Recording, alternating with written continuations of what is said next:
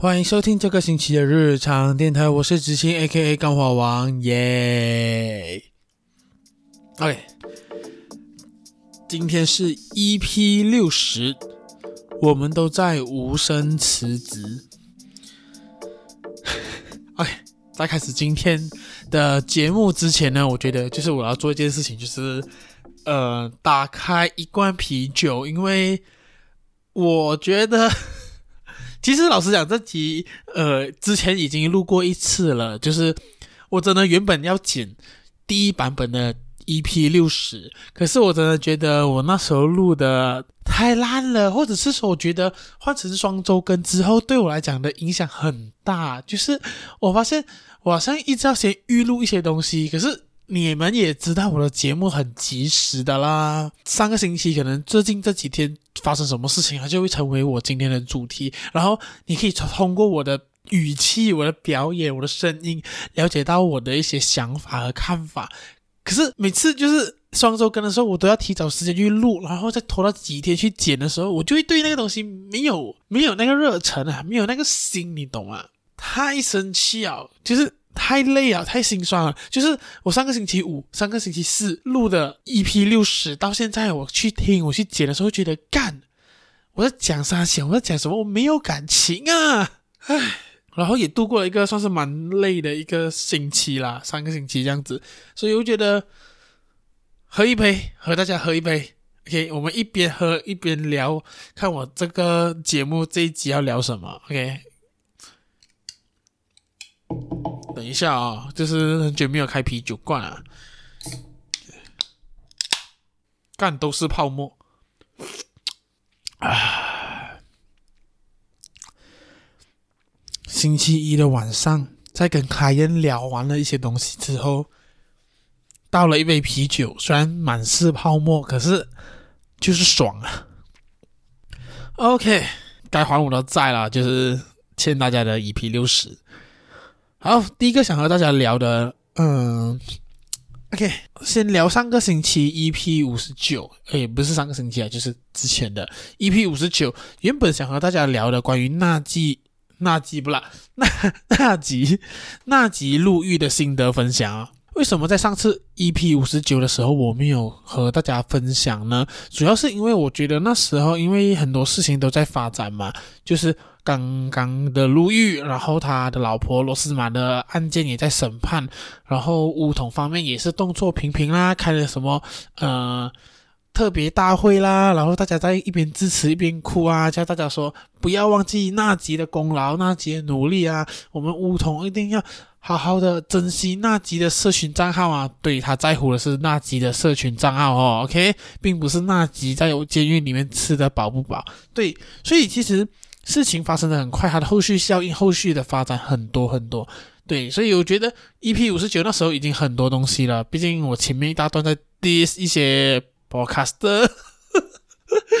OK，后面我就再讲一个那集的话，我真的觉得太沉重啊，所以我就把后面那一段删掉，所以就决定放在今天的生活回顾或者说一些新闻分享的第一段这样子。好，那集入狱的话，截止到我今天啦，OK。就是刚刚开啤酒之前呢，就是最新进展就是，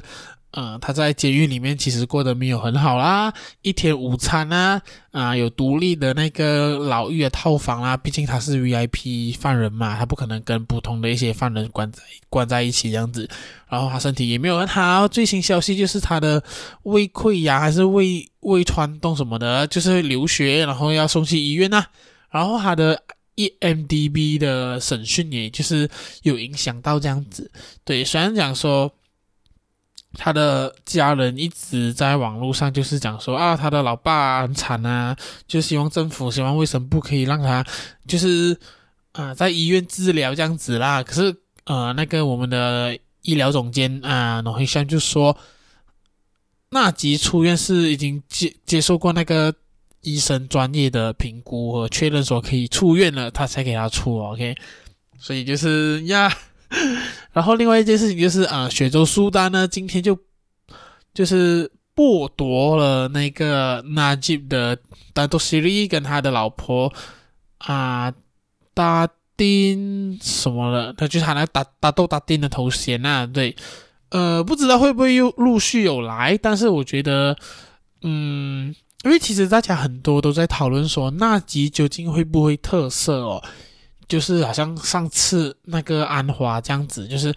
呃，西门做政府过后，他们就是努力的让安华从牢狱。之灾中逃离出来嘛，就是特色他这样子，很多人都在想办法，而纳吉也在申请他的特色，同时也在申请这司法检讨。嗯，司法检讨呢，就是说，呃，可能就是要一批法官去检讨他在联邦法院最终上诉的时候被定罪的这个判决。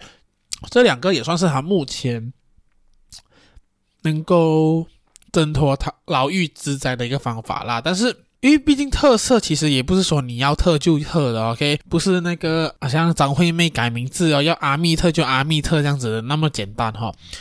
它需要经过很多一些可能是呃政府啊，就是咨询，然后王室们还有我们的苏丹们同意和投票才能够决定一个东西，而且呃今天就是学州苏丹就。就是剥夺了他大豆的头衔嘛，那我觉得其实你可以大概理解到那个风向会在哪里啦，OK 呀，就算他要特色，也不可能会马上说马上判决他马上特色了，毕竟我觉得，嗯，怎样讲呢？呃，多数人民或者说民风上呢，我觉得虽然也许大家不会喜欢西蒙这个政府，但是可能讨厌纳吉这个部分还是一定有的哦，就是那个，呃。大家的那个方向是在哪里？所以我觉得政府还有就是，呃，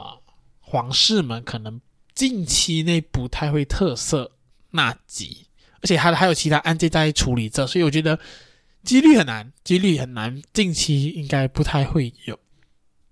当然，我觉得如果我是首相伊斯贝尔萨比利的话，为了巩固我的职位。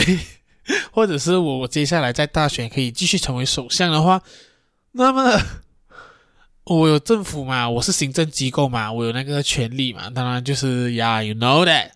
就是可以就是不那么积极的去处理特色这件事情啊呀，OK，那讲到回就是关于纳吉入罪。入狱这件事情的话，我觉得这是一个很好的公民教育的例子啦，就分分钟在告诉我们说，诶，其实就算你是首相的话，你犯错也能够被提控，你证据确凿，你也能够被定罪，这这都是可以在马来西亚实现的。还有另外一个东西，就是呃，算是西门的领袖很常在讲的，就是五零九投的那一票引来的效果。就是现在我们看得到纳吉入狱。如果说那时候大家不出来投票，不换政府的话，可能纳吉做的东西就可以只手遮天。我们到现在可能还看不出、看不到这个结果。当然，我觉得这个东西，嗯、我觉得西蒙是蛮厉害的啦，哈，就是把这个功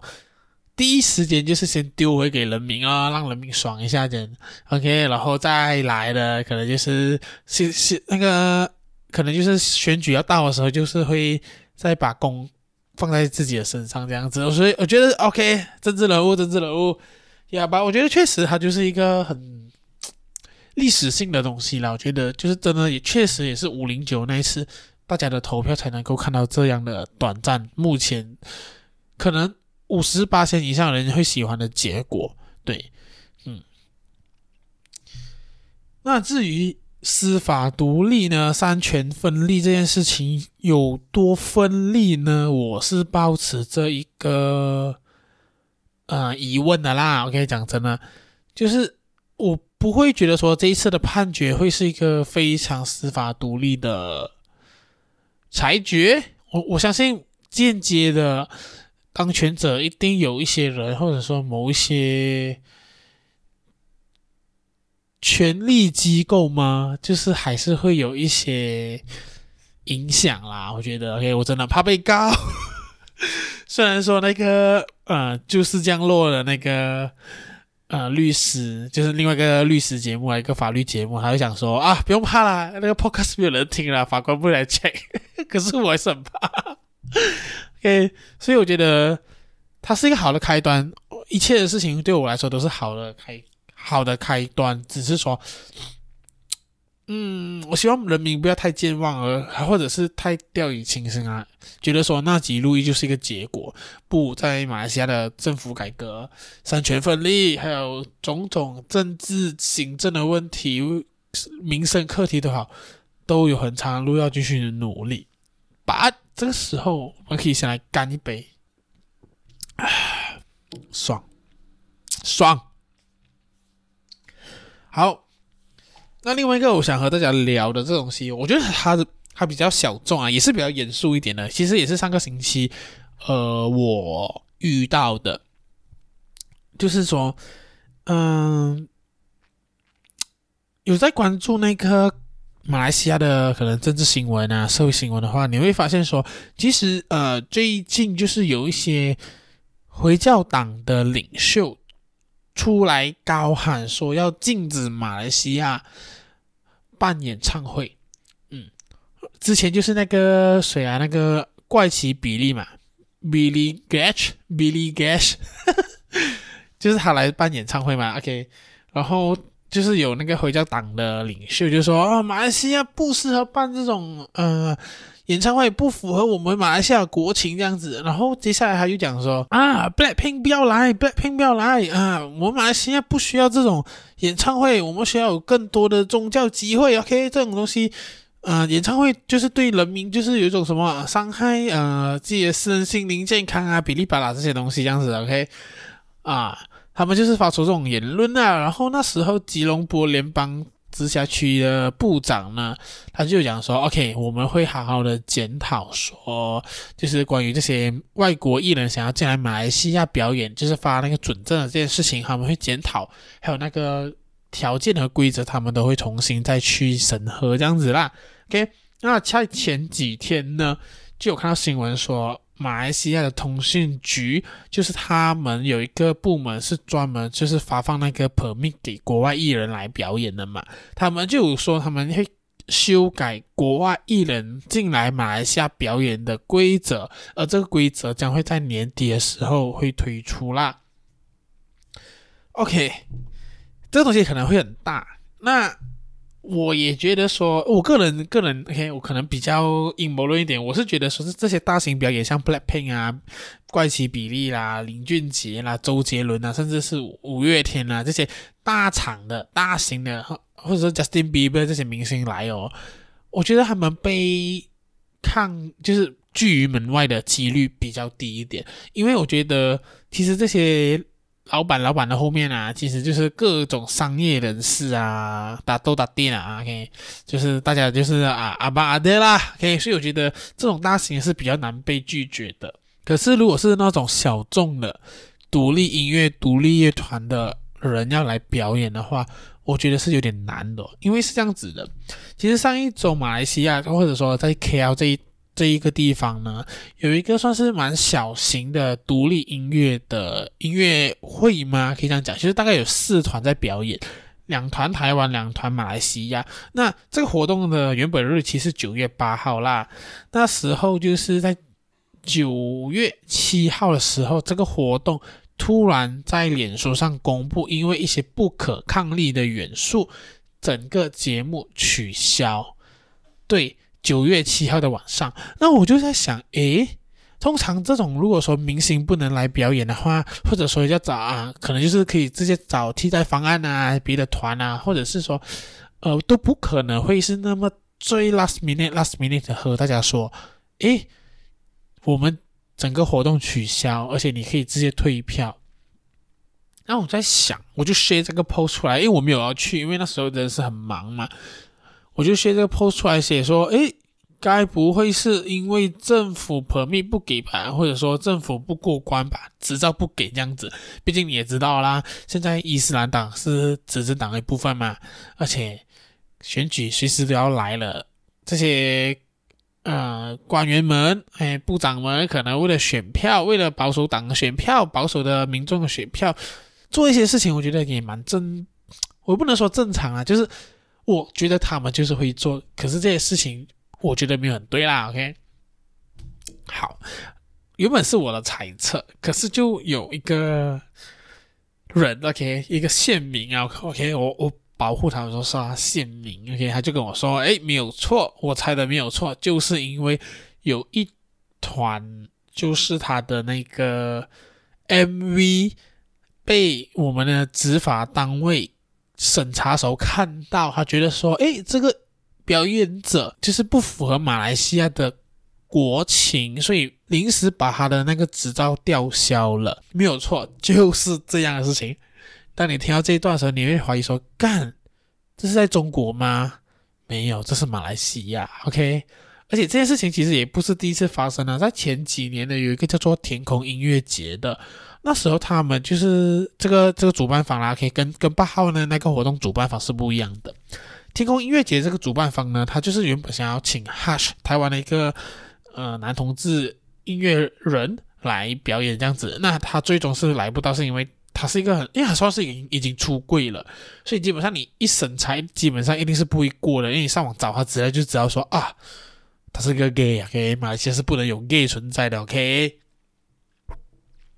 所以基本上他就不能来啦，OK，就是执照不给嘛，表演执照拿不到，他也不可以来这边表演这样子。对，那我们也想到是，呃，这一次这件事情也在再度的发生哦。唉。虽然我没有去看那个表演，只是我觉得，因为因为我其实在我的 IG 上，我看到一个，我我觉得应该是他们的团，我不知道是不是他们，可是我就是其中一个表演团已经来到马来西亚了，对，表演者都来到了，然后你说他不能演出，唉，很老实讲啊，你去看台湾独立音乐的每个表演团，有哪一个？真的是符合马来西亚国情啊！我我觉得当然 LGBT 就够了，因为像是之前的那个《雷神索尔》第三集不是不能上吗？然后就是有人讲说，诶，其实根本就不是 LGBT 的问题，是因为整部戏就在讲一个反派他不爽神，他还还要屠神，他把全部神杀掉，这个其实就是有一点。跟宗教这件事情有点相冲了，所以基本上你是不可能剪的，因为没有地方可以剪。因为反派那个 Christian Bale Bale Bale 他演的反派就是一个屠神者，他就要杀光全世界的神。这个东西就是跟回教有点冲突嘛，就是 you you know that 不是不是只是 LGBT 接吻露屁股这种事情而已。那我老是这样想，我觉得这个东西。虽然说现现在的政府是因为之前他们叛变啦，嗯、呃，勾结别人而组成的临时政府嘛，可是我觉得，如果说你真的因为上次投票而失望，以后不再去投的话，哥你你不就是你让这些保守派、这些反啊反多元种族、多元文化的派系当权的话？我们这些非回教徒看电影、看演唱会的机会、选择权都没有哎！你们可能会觉得说啊，演唱会没有人看就没有人看啊，但我真的觉得，现在这时候禁止的是演唱会，禁止的是一部电影，到后面禁止的是什么？你永远不知道。就好像之前周选来的时候讲过什么禁酒啊、禁赌啦，像是击打。连买 4D 都不能了。虽然我没有鼓励大家去买 4D，可是就是不能啊，已经没有执照，执照不派发，他们一过期，整个吉打就没有啊。你想想看，那些安哥没有 4D 买，他的乐趣从哪里来？他没有乐趣，你懂吗？他这些老人痴呆症，你跟跟你讲，你多几年，你看吉打的老人痴呆症那个几率，那个案例一定比较高。为什么？没有得买 4D 嘛，想不到号码嘛，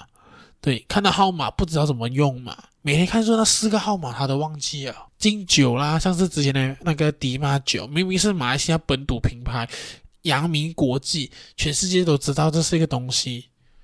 然后这些反对党啊，甚至是回教党啦，这些保守派马来人在那边讲哦，你喝迪吗，你会让法蒂玛难过，法蒂玛听了不舒服，你们也不能喝啊，法蒂玛为什么你要不舒服嘞？不要不要觉得说不管你的事啊。虽然 我现在会这样子讲，是因为我觉得那个投那个投票第十五届大选就快来了，而且随时都可能来，就看 Ismail Sabri 可以顶多久。他真的觉得风向对了，丞相起风了，他可能就开始要选举啊。唉，所以真的不要觉得不管你的事，有些人权利就是在你不关心的时候，慢慢的就被消磨掉和被磨灭掉，这样子。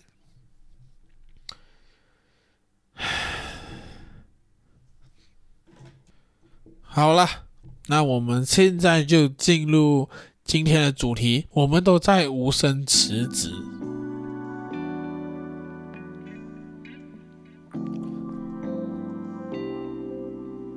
OK，今天这个主题叫做“我们都在无声辞职”哦。我不知道大家懂不懂“无声辞职”是什么东西？这个东西也算是一个蛮新的。可是我在认真去了解过，其实诶，跟我们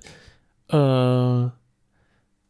所知道的一些生活的一些想法还蛮类似的。OK，这个是一个报道啦，是来自于那个新传媒集团。OK，OK，、有一个 TikTok 用户叫做 JKCK Link，在短片中他他就提到说，他目前在尝试 Quiet Quitting。无声辞职的一个全新的工作模式哦。Quiet quitting 是什么呢？它就是说，在工作态度上呢，趋向被动哦，只会做最基本要求的东西啊。而且不是说他随便做这样子，他会是很专注的去做完自己分内的工作，会停止承担他岗位以外的工作啊。就是他上司跟他讲，哎，这个帮忙一下，他是不会去做的啊。然后同时。呃，员工也不会主动的去要求和积极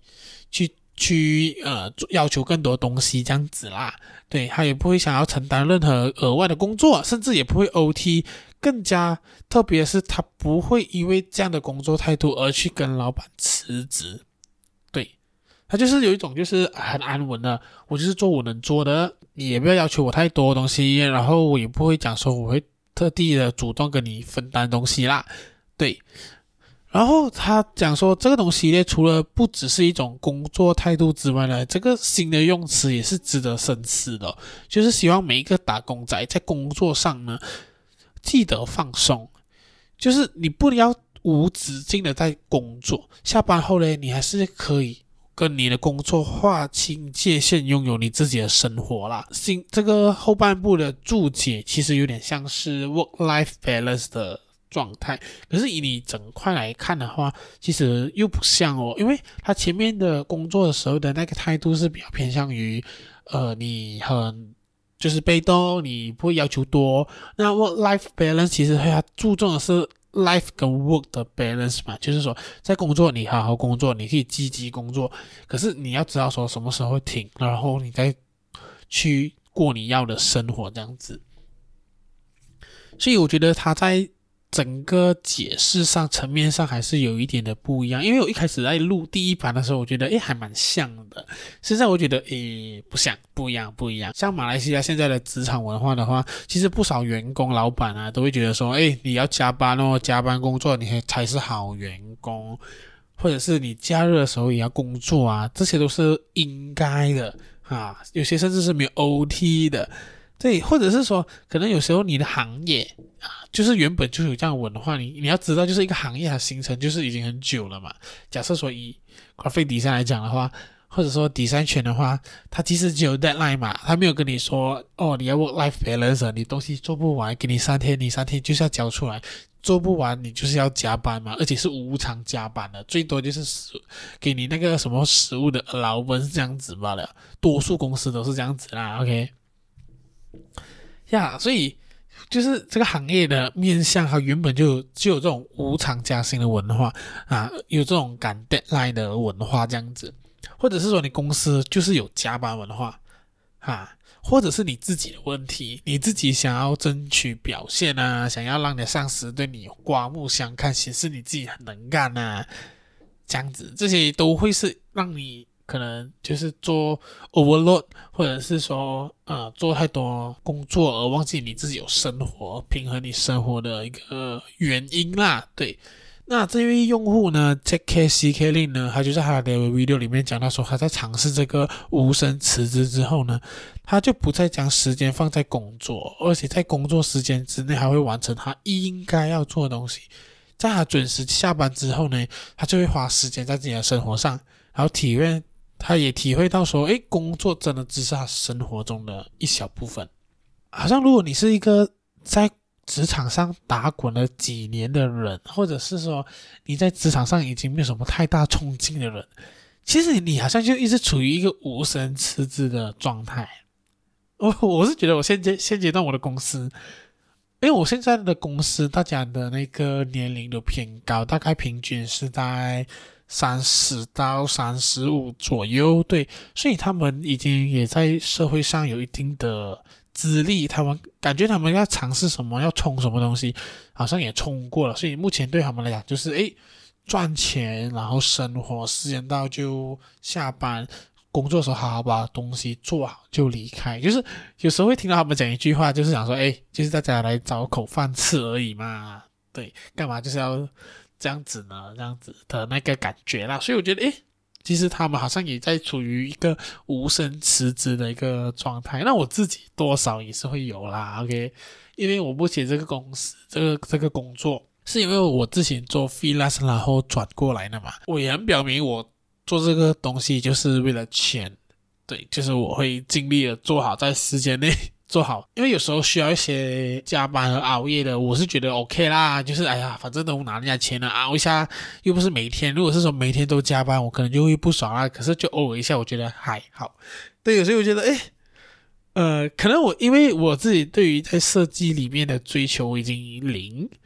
就是我想要做的东西是别的，就是创作啊、内容创作这些东西，所以就变得了真的是为了钱而做啦。OK，所以我也不会让它对我的生活有太大的影响。所以某方面来讲，我也在一个无声辞职的一个状态，就是我不会辞职，我不主动辞职，我努力把我该做的东西做好，然后时间到我就离开。所以这也是一种新的工作心态。那我不知道在听的。听众们，你们在是怎样子去面对你们的工作呢？你们是处于一种就是，诶，目前对你的工作就是很有希望、憧憬，然后想要越爬越高呢？还是说，诶，你也刚好跟我一样，对工作也是处于一个无声辞职的一个状态呢？欢迎你们，就是听完这一集过后，就是私讯或者是说在 Story 上回复我，让我知道说，诶。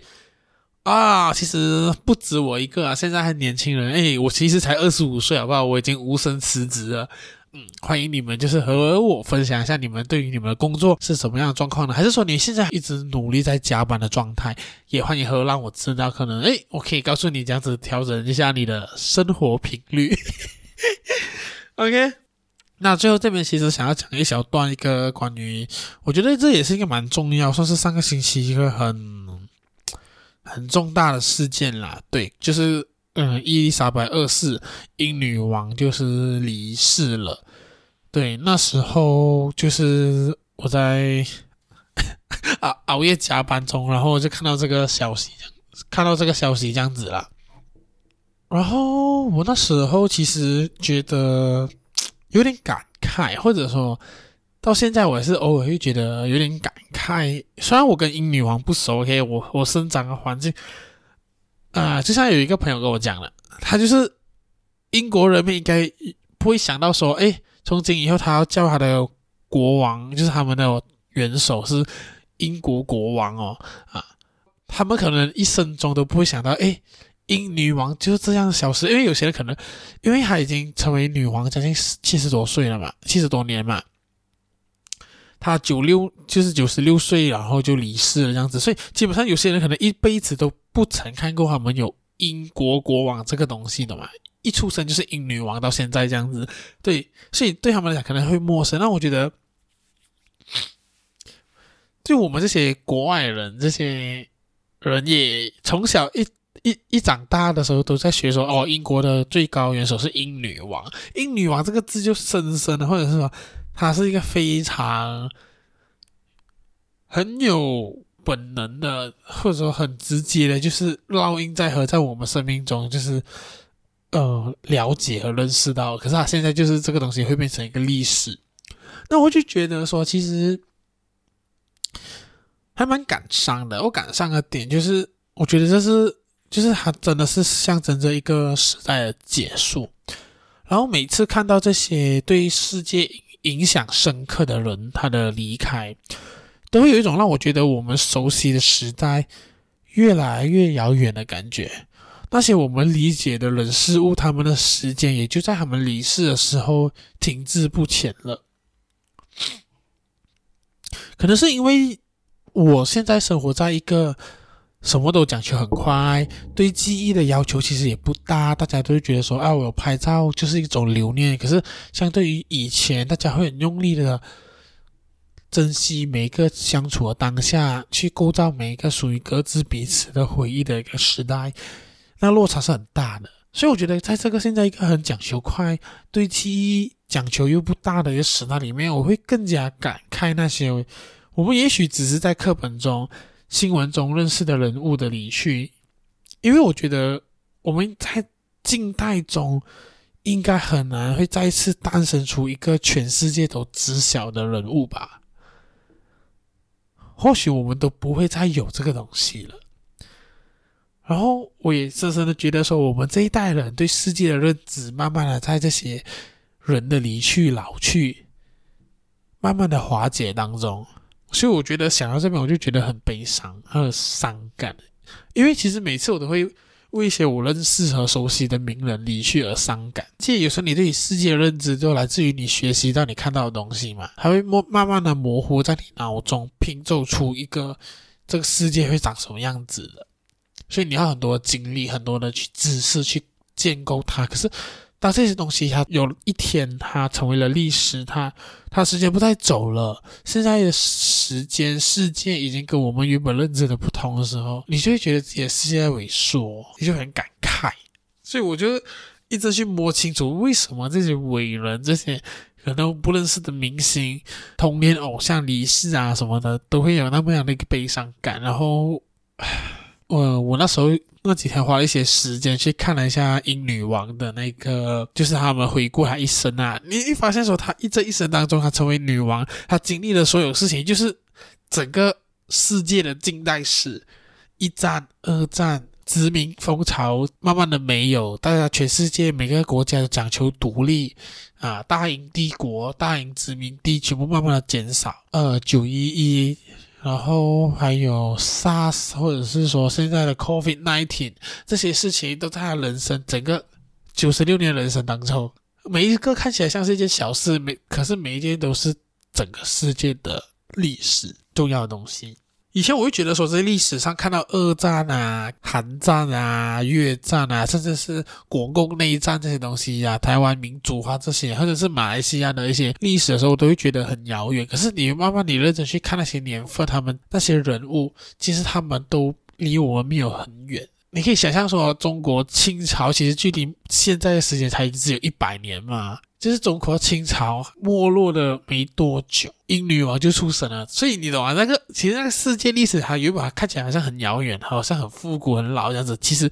很又很靠近我们。对，而这些东西慢慢的、慢慢的就真的成为历史了，就觉得啊，悲伤啊，啊啊，好。今天这一集就大概到这里了。虽然后面突然讲一个英女王故事也蛮怪的，可是我觉得这也是我觉得想和大家分享的，就是呀。OK，那如果你喜欢我的节目的话，欢迎你就是分享给你的朋友啦，或者是呃想要听别的集数的话，可以到 SoundOn 啊、Spotify 啊、Apple Podcast、Google Podcast 啊，最近也把节目上传到了 Pogo FM。它是一个新的平台啦，还有很多很多地方都可以听到我的节目。等于，如果你喜欢我的节目的话，欢迎就是记得在 Spotify 给我五星评价，还有就是在 Apple Podcast 也给我五星评价，因为我 Apple Podcast 最近收到了一个两分的评价，操你妈的，那个给我两分评价的人竟然连评语都没有留，你这样子最更加让我看你不起哟。好。今天这集就大概到这里啦，我就去喝我的啤酒了。那我们下个星期见，拜拜。